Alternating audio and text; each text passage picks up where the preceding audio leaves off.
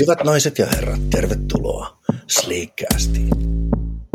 Sleekcastissa nauhoiteltiin nyt talvella ja alkukeväästä ekosysteemipaastiksia.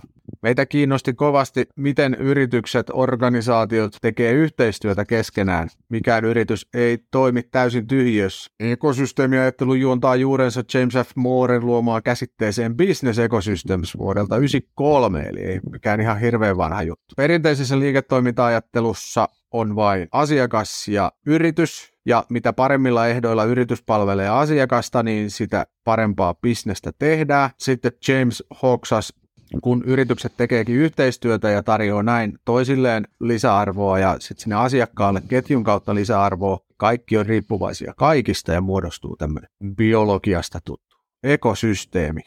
Sitten ne ravinteet rullaa suuntaan ja toiseen. Ekosysteemejä on liiketoiminta-ekosysteemi, innovaatioekosysteemi, alusta ekosysteemi ja dataekosysteemi viimeisimpänä. Dataekosysteemistähän tuli nyt vähän, kuka sitten nyt sai näpeille? Trafiko. Dataekosysteemissä on vähän se idea, että jaetaan sitä dataa, jotta muut toimijat sitten pystyy tekemään sen datan avulla jotain innovatiivista, mitä ei ehkä itse oltaisi oivallettu. Nyt sitten Trafikomi oli jakanut jotain sähkölinja dataa tai mitä liian olikin. Tästä nyt sitten suututtiin, että venäläiset hän voi innovatiivisesti. Se paha Putin, ketä mä oon tässä aina haukkunut, ei venäläiset geneerisesti. Ne vois sen datan perusteella sitten käydä katkomassa meidän sähkölinjoja, koska nehän ei näy satelliittikuvissa tai jos tuolla maastossa nyt sillä kävelee, niin sillä vaan ne paljastuu vaan sitä dataa. Ehkä siinä on joku point. Sitä dataa voi myös väärinkäyttää. Sama on varmaan koko yleensäkin tässä ekosysteemillä. Teepä nyt yhteistyötä, jos et yhtään luota toiseen. Fortumillahan taisi vähän palaa näpit siinä Venäjä-touhussa kanssa. No niin, mut joo, nauhoiteltiin ekosysteemeistä, pyrittiin saamaan vähän erilaisia meitä kiinnostavia ICT-firmoja, joiden kanssa ei oltu vielä juteltu, semmoisia linjoille ja sitten ihan aitoja ekosysteemeitä.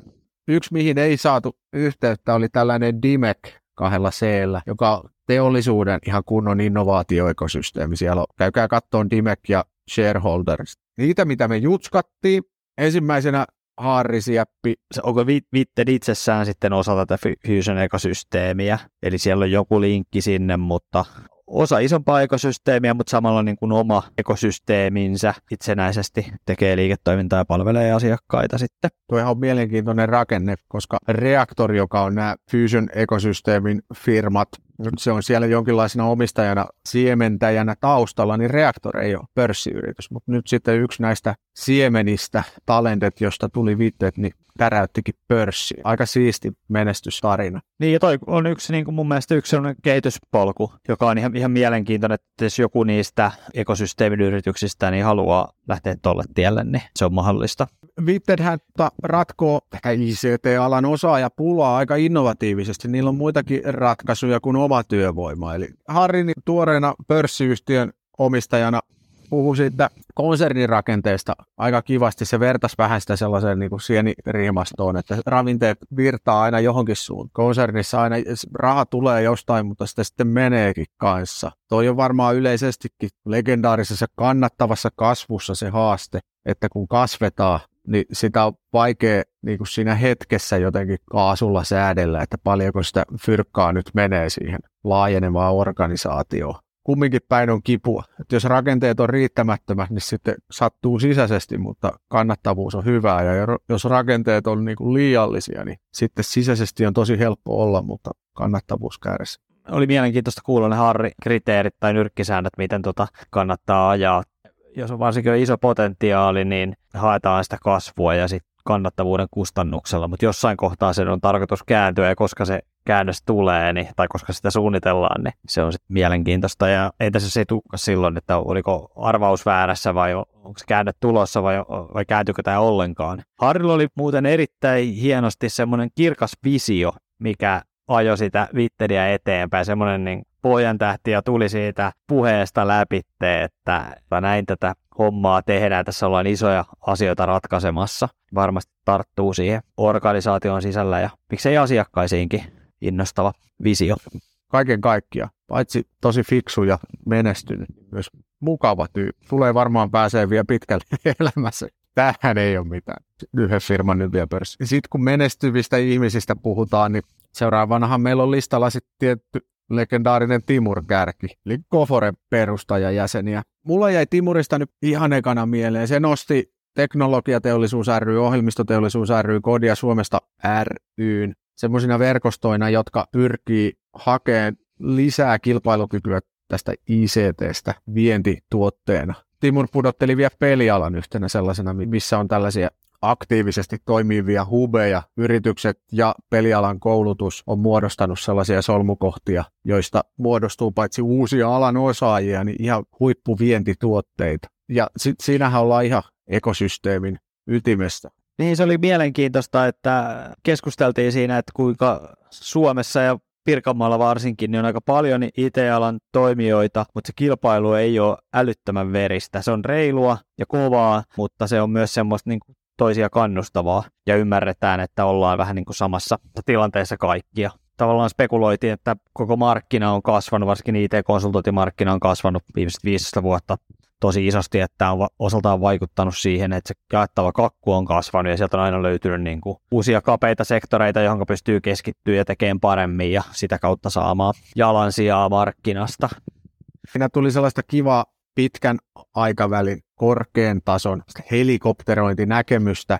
Viimeiset 15 vuotta on ollut ICT-alalle helppoa, eli koko ajan on kasvettu ja menty eteenpäin. Vaikka Timur sanoi heti sivulauseessa, että onhan siellä ollut sellaisia vuosia, että itselle ei tullut maksettua ollenkaan palkkaa, eli aika tavallaan on kullannut sen jatkuvan ICT-alan kasvun, vaikka siellä on ollut sellaisia heikompiakin hetkiä välissä.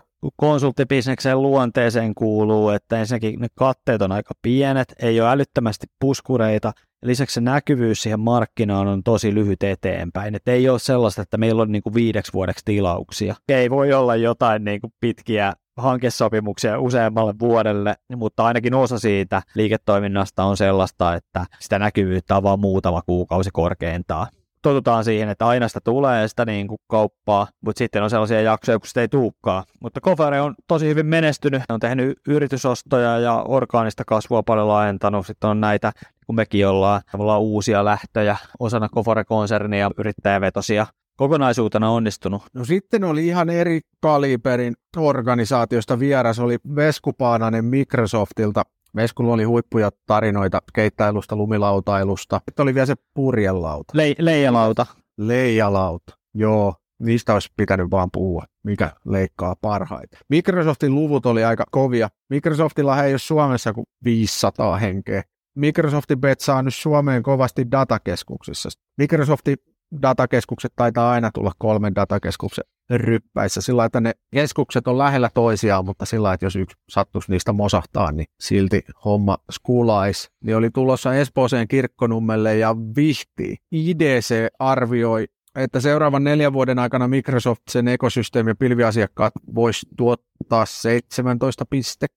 17,2 miljardia euroa uutta kumulatiivista liikevaihtoa näiden datakeskusten kautta. Eli aika kova juttu Suomelle. Suomeen voi syntyä 11 000 uutta työpaikkaa näiden kolmen datakeskuksen myötä. Ja sitten yleensäkin, mitenkä nähdään, että on tämmöinen iso kansainvälinen tuote- ja palvelutoimija, ja mitenkä se sitten toimii tämmöisessä niin pienessä markkinassa niin kuin Suomella, että se on ihan tosi paljon kumppaneita, oliko niitä yli 2000, jotka sitten räätälöi ja toimii jälleen myyjinä ja auttaa niiden Microsoftin teknologian kanssa sitten.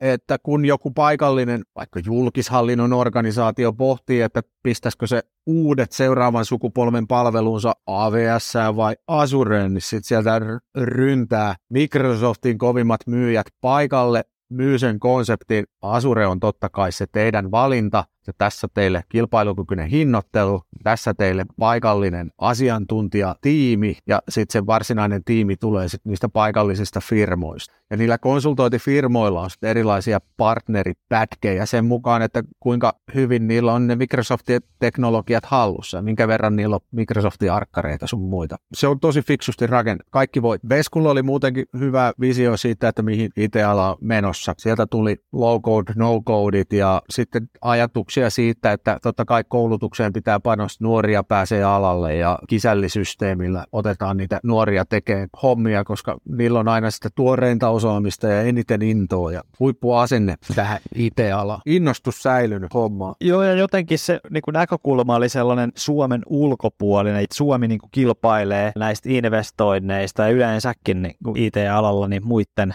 maiden kanssa. Investoiko nyt Suomeen vai Ruotsiin vai Saksaan vai Jenkkeihin vai Aasiaan vai minne. Tosiaan, mitä uutisissakin paljon puhutaan, että on niin kuin tosi tärkeää, että on osaavaa työvoimaa ja se on yksi niin kuin Suomen valteista, että investoiko joku iso yritys Suomeen, löytyykö tältä riittävästi työvoimaa, joka on sinänsä aika mielenkiintoinen, kun me taas tässä konsulttibisneksessä ja varsinkin tällä hetkellä niin tuntuu, että enemmän siinä kysynnässä ongelmia, että kyllä tekijöitä olisi. Tietysti tuommoiset isot yritykset miettii vähän eri aikajänteellä ja isoja investointeja tehdään ne just koulutuksen kautta ja muuta.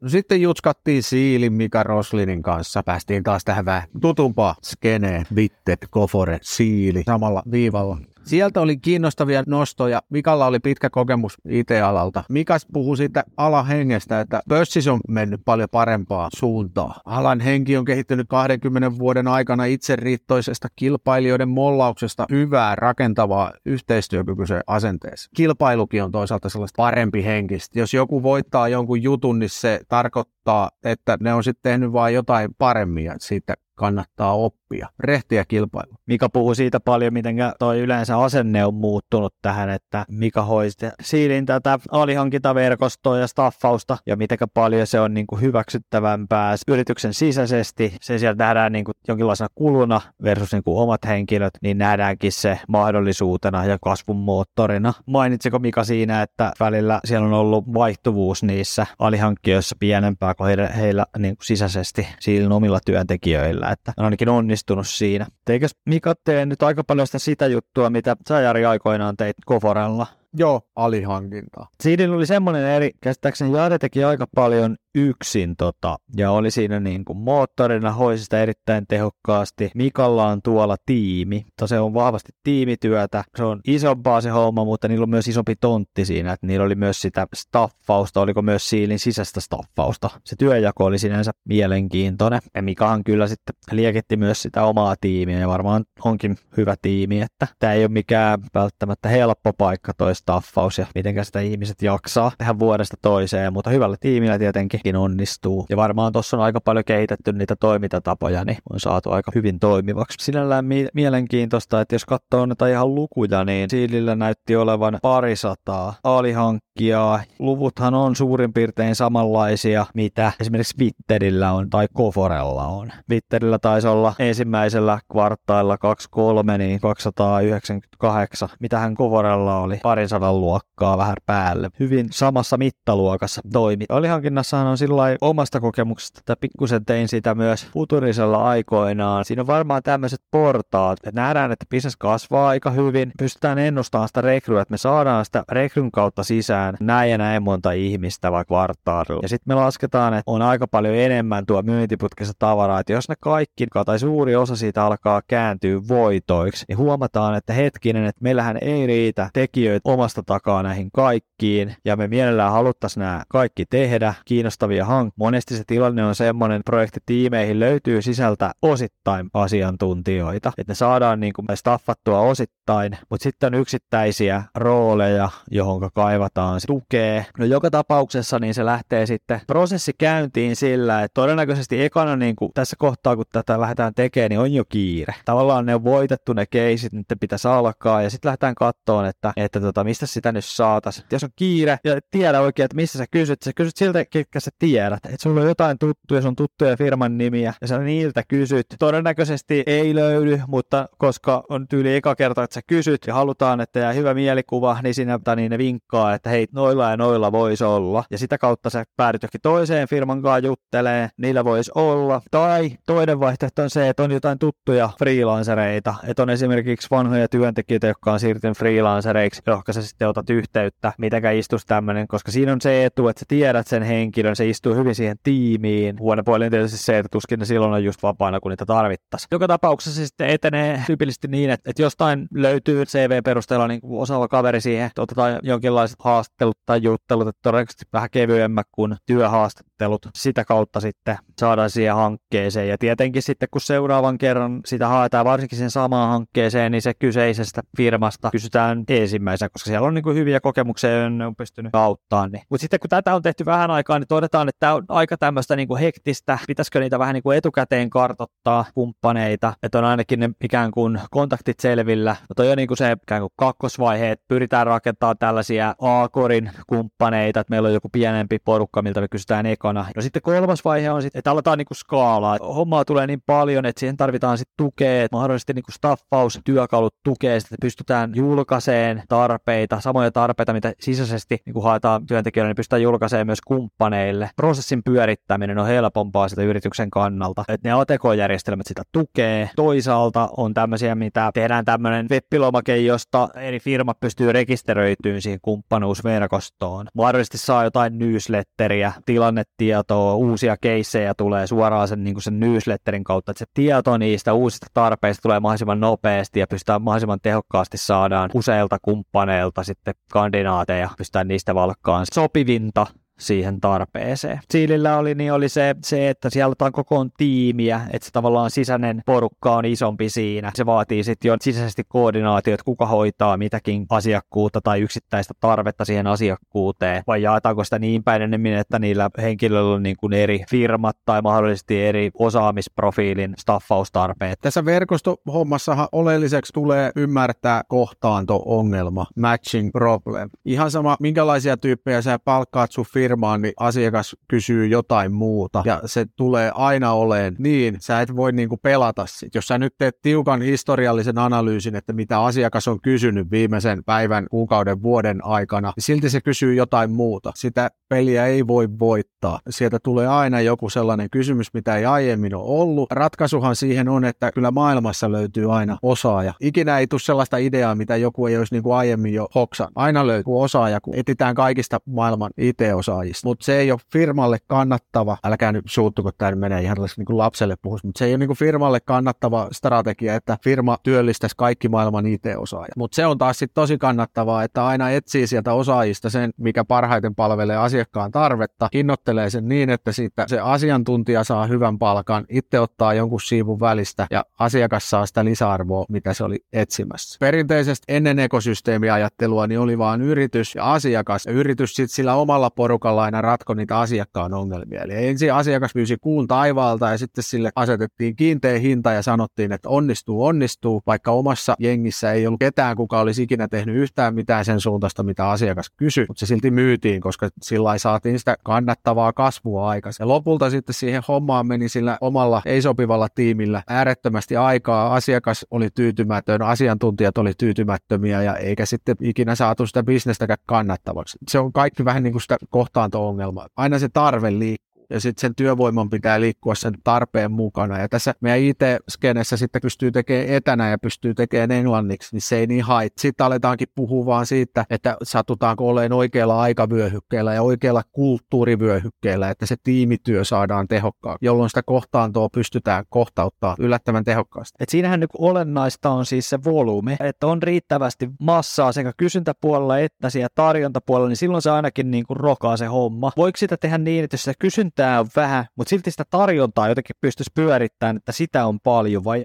sakkaako sekin homma sitten, että jos sitä kysyntää ei ole? Jos se tarjonta pysyy hengissä. Mä otan ihan käytännön esimerkki. Allis.digital, virolainen putka. Allis muuten just hyppäsi osaksi tuota Fusion-ekosysteemiä, eli Reaktor antoi sinne jonkinlaisen siemenrahoituksen, ja varmaan toiveena on, että siinä saataisiin yhteistä liiketoimintaakin aikaiseksi Fusion-ekosysteemin asiakkuuksista versus Allisin asiantuntijoista. Allisilla on monen tuhannen devaajan verkosto tuolla Baltiassa. Tavallaan niin kuin nearshore, kovia, mutta halpoja osaajia, jotka on silti lähellä meidän kulttuuria ja aikavyöhyke. Ne lähti tosi pienestä liikkeelle, eli siinä ei ole voinut olla isoa liiketoimintaa, mutta tosi nopsaan niitä alkoi niitä asiantuntijoita olemaan niin kuin yli tuhat siinä verkostossa. Siinä oli just se idea vaan, että ihan sama mitä sieltä kysyi, niin aina löytyy. Koko Balt rullattiin tuosta Via Baltica Puolaan asti. Sitten sieltä löytyykin aika helposti kovia ja saatavilla olevia järkevä hintaisia osaajia. Siellä voi olla vaikka joku puolalainen firma, niin ne on varmaan kaikissa maailman verkostoissa mukana, että ne myy ihan joka puolelle, mutta myy myös Alliissille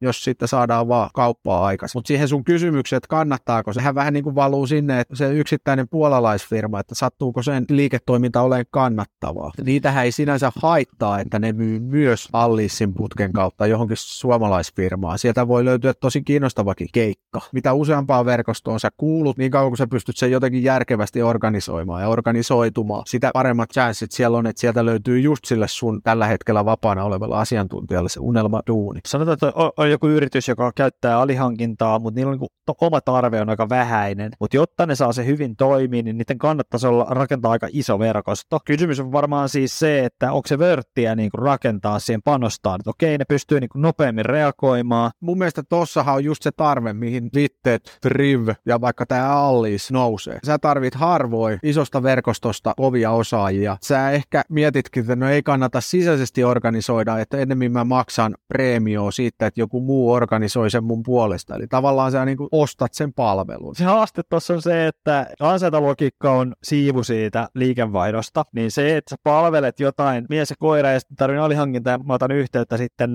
näihin isoihin välittäjäfirmoihin, että palveleeko ne mua riittävän hyvin. että kun se tietää, että toi kaveri ei taatusti tuostaa seuraavan viiteen vuoteen mitään muuta, mutta kai se on sama joka bisneksessä. Kyllä sitä kummasti kauppa kiinnostaa, joo. Mitä itse on ollut näitä keskikokoisten IT-firmojen myyjien kanssa, niin ei tarvi olla kummonen firma, niin jos siellä on niin kuin kauppaa tiedossa, myyjä on myyjä, se myy. Mitä mulla on näitä kokemuksia, niin myyjiä on opastettu, yrittäkää nyt keskittyä vaan niihin, niin kuin niihin merkittäviin myyntikeikkoihin, että älkää myykö ihan kaikkea kaikille. Se on niin kuin myyjän luonne, että ei se pääse turkista. Myyjä myy. Pitäisikö meidän ottaa toi Solita Harri tähän käsittelyyn tässä yhteydessä? Solita Harri kulmalla on vastaava kuin Siilin Mika Roslin on organisoinut ja pyörittää Solitan partneriverkostoa. Harrillahan oli alkuun Solitalla silloin, kun se oli ihan muutama hengen firma ja sitten se tuli uudestaan solitalaiseksi. Sillä oli idea, että kansisko perustaa tällainen verkosto ja vähän niin kuin rekrytoi itse itsensä Solitalla. Tässä Friends of Solita-verkostossa taisi se ydinajatus olla se, että he pyrkii partneroituun sellaisten yritysten kanssa, jolla on tietyltä kapeeltakin alalta niin erikoisosaamista. Ja he saa näin sitä käyttöönsä Solitan hankkeisiin ja heille ei itsellä tarvi olla sitä tai ei ehkä ole riittävän vahvaa tai riittävän laajaa osaamista tästä.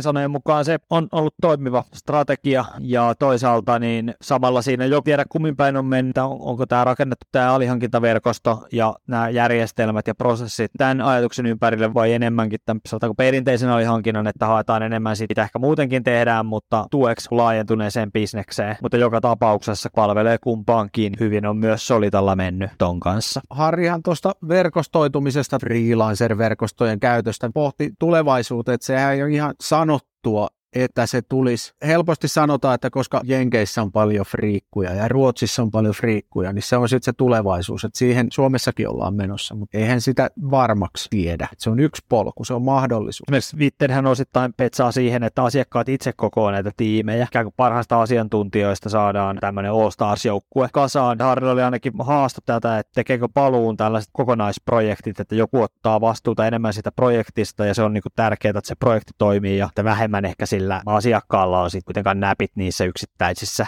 asiantuntijavalinnoissa. Mielenkiintoinen näkökulma. Katsotaan, yleistyisikö vaikka se allianssimalli. Allianssimallissahan on asiakas ja sitten on päätoimittajat ja ne kaikki kantaa vastuun siitä, että se homma menee fiksusti maaliin. Perinteisesti se on ollut, että ostetaan joko toimittajalta jonkinlainen könttätoimitus ja toimittaja on itse vastuussa siinä, eli se hinnoittelee sen yläkanttiin, jotta siinä hinnassa on myös riskipreemio, tai sitten asiakas ostaa vaan työ työvoimaa. Vähän se Ruotsin malli, että asiakas ostaa vaan friikut oman työn ohjauksen alle. Ja allianssimallissa sitten on vähän sellainen välimalli, että yritetään ihan aidosti pohtia yhdessä se toimittajan ja asiakkaan välillä, että mitenkäs tässä nyt organisoidutaan niin, että saataisiin homma maaliin mahdollisimman halvalla ja nopeasti niin, että kaikki jää siitä hommasta voitolle. Tästä oli joku ihan uusi uutinen. A-insinöörien uusi pilvipohjainen projektiliiketoiminnan toiminnan ohjausratkaisu ja sen toimittaa EFIMA, niin ne pyrkii käyttämään siinä allianssimallia. Käykää tsekkaa vaikka mikä on allianssimalli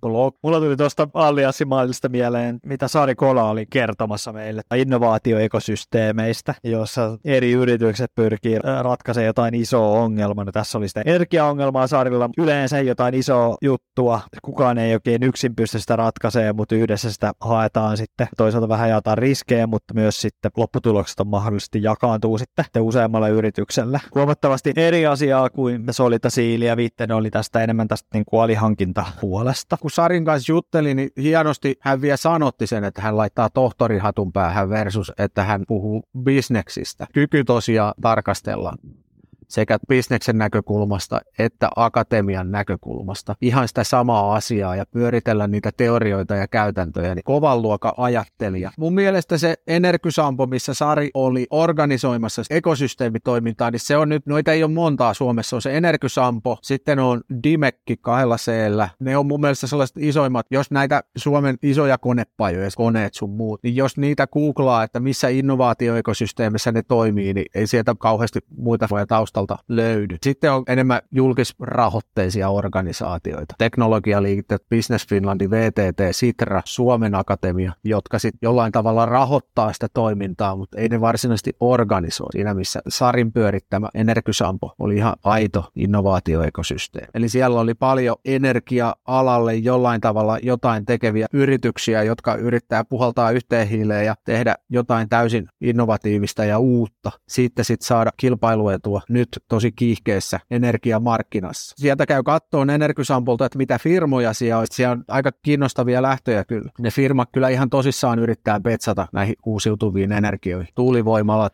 vuorovesivoimalat, aurinkovoimalat. Se on sellainen iso innovaatio, mitä aina vaan ratkotaan, että no miten sitä energiaa sitten varastoi. Norjassa pumpataan vettä ylös yösähköllä ja lasketaan sitä päivällä alas. Suomessahan on lähdetty tekemään hiekkapattereita ja yritetään lämmittää maata ja jossain päin maailmaa pumpataan vettä syvälle mereen, että se paineen vaihtelusta saadaan sitten energiaa varastoitua. Niin siinä on sellainen alue, mitä ei ole vielä ratkaistu ja noin ratkoo kovaa. Vähän ehkä mentiin ohi aihe, kiehtova. Joo, Suomessa on vuosia lämmitetty kiviä. Olihan tuossa keskustelussa, mulle tuli ainakin semmoinen, että isät vastaan pojat keskustelu, että oli aika iso peliä ja itsellä tosi vähän kokemusta noin isoista ekosysteemeistä. Se tuntuu, että ei ole niin kuin helppoa, mutta sitten sinne voitokin on varmasti isoja. Sarihan pudotteli ekosysteemin sudenkuo. Suomessa ekosysteemi pääsään pääsääntöisesti syntyy noiden isojen firmojen ympärille ja siinä käy sitten sillä helposti, että se iso firma sanelee, jolloin ei uskalleta olla erityisen innovatiivisia ja erilaisia. Ja pitää jollain tavalla syntyä erilainen ilmapiiri, että sille innovatiivisuudelle pitää antaa aikaa ja energiaa, jolloin se tapahtuu. Toisaalta sinne pitää antaa sitä aikaa ja energiaa. Pikkufirma ei voi innovoida, koska ei ole rahaa eikä aikaa. Siinä oli niinku se sellainen yin ja yang innovaatiotoiminnassa. Pitää rahoittaa, mutta ei voi antaa kauhean selkeätä suuntaa suuntaan, että menkää täysillä tohon suuntaan, kun se tappaa sen innovatiivisuuden. Se oli oikein sellainen kun aitoon ekosysteemipuhetta. Jäätiin ehkä vähän tosiaan rannalle. No sitten oli vielä Olli-Pekka Saksa Futurise Familystä. Kerros nyt Kertomus. Futurise Family-firma. Columbia Road, Muono, Melt Lake, Recordly. Triv. Joo, Entäs Trivi oli se From. From. Hetkinen. From Park. Se, se oli tämä uusi varmaan, mistä OP ei sitten paljastanutkaan siinä. Niin, tämä on ihan uusi lähtö. Si- siinä, se, siinä, se oli se, mistä, mistä OP vihjaili, että uusi on tulossa, mutta se ei vielä silloin, kun helmikuussa nauhoiteltiin tai niin ollut sitten vielä julkista. Tuntuu, että siellä oli semmoinen niin kuin drive menossa, niin olisi tässä niin kuin strategiaa mietitty, että itsellä ainakin jäi semmoinen kuva, että ei välttämättä ole niin viimeinen lähtenyt tämä From Partners tässä, että uusiakin juttuja voi olla sitten vielä tulossa. OP pudotteli, että no mitkä on Futu Familyn vertaisia benchmarkkeja. Oli tietty reaktori fusion ekosysteemi, mutta sitten oli tämä tanskalainen No Foa ja tukholmalainen AR. Tosi samanlaista kamaa näyttää olevan, kun käy kattoon notealliance.comia tai ark.inkkiä. Ei nämä suomalaiset putkat niin kuin kisassa ainakaan häviä tai häpeä tähän, kun vaan webin perusteella tekee benchmarkia, että mitä tarjotaan ja miten sanotetaan. Hyvä me. Kyllä siinä oli ihan tekemisen meininki OPlla ja, ja OPlla oli myös siinä tiimi lähtöjä katsomassa ja sitten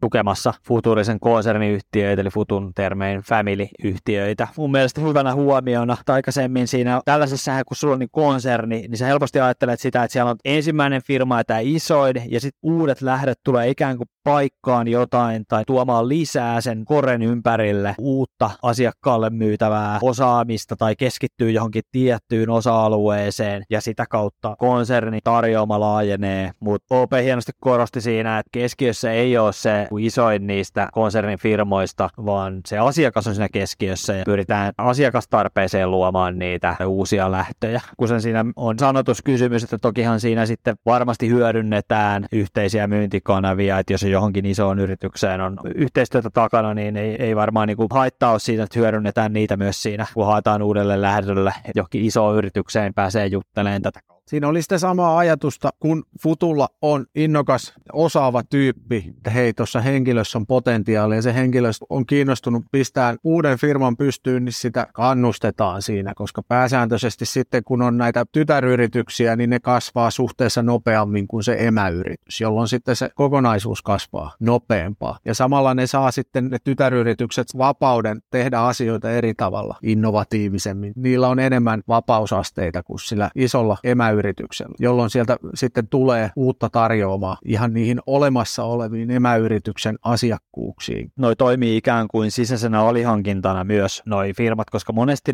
ne kasvaa nopeammin ja sitä kautta sitä tekijöitä on enemmän. Ja varsinkin, jos on sellainen, että myynti ei vedä niin älyttömän hyvin, mutta halutaan kannattavuuden kustannuksella kasvaa, niin periaatteessa niitä tekijöitä pitäisi olla siellä nyt enemmän ja niitä pitäisi olla siellä käytettävissä. Pystytään niin hyödyntämään sitä. Ja toikin on semmoinen niin aito ekosysteemi, että toisaalta toisaalta se tuo myyntiä sille uudelle firmalle, sitten taas firma, joka ikään kuin ostaa sitä sisäistä, niin se, se hyötyy siitä, pystyy ennen kaikkea palvelemaan sitä asiakasta, joka hyötyy siitä. Varmasti riippumatta siitä, että mitä markkinoidaan ulospäin, niin toi on niin kuin yksi kasvun moottoreista ihan varmasti. Semmoinen ekosysteemi kausi. Ei huono. Tämmöiset saatiin kasaan nyt tässä kevään aikana. Sliikkäästi ekosysteemipeli siirtyykin sitten piakkoin golfkentille. Siellä käydään sitten seuraavat ekosysteemitaistelut. Joo, siellä onkin ihan eri meininki sitten, kun mikit jätetty tänne työpöydälle. Uusinta Sleek Lippis-sarjaa sitten näkyy Suomen golfkentillä tänä kesänä. Kansi katsella aika tarkkana. Ne on niinku menestyjiä, swagia ne. Joo, kannattaa katsoa ihan sillä 360, että edestä ja takaa voi tulla niitä palloja, että näihin sanoi.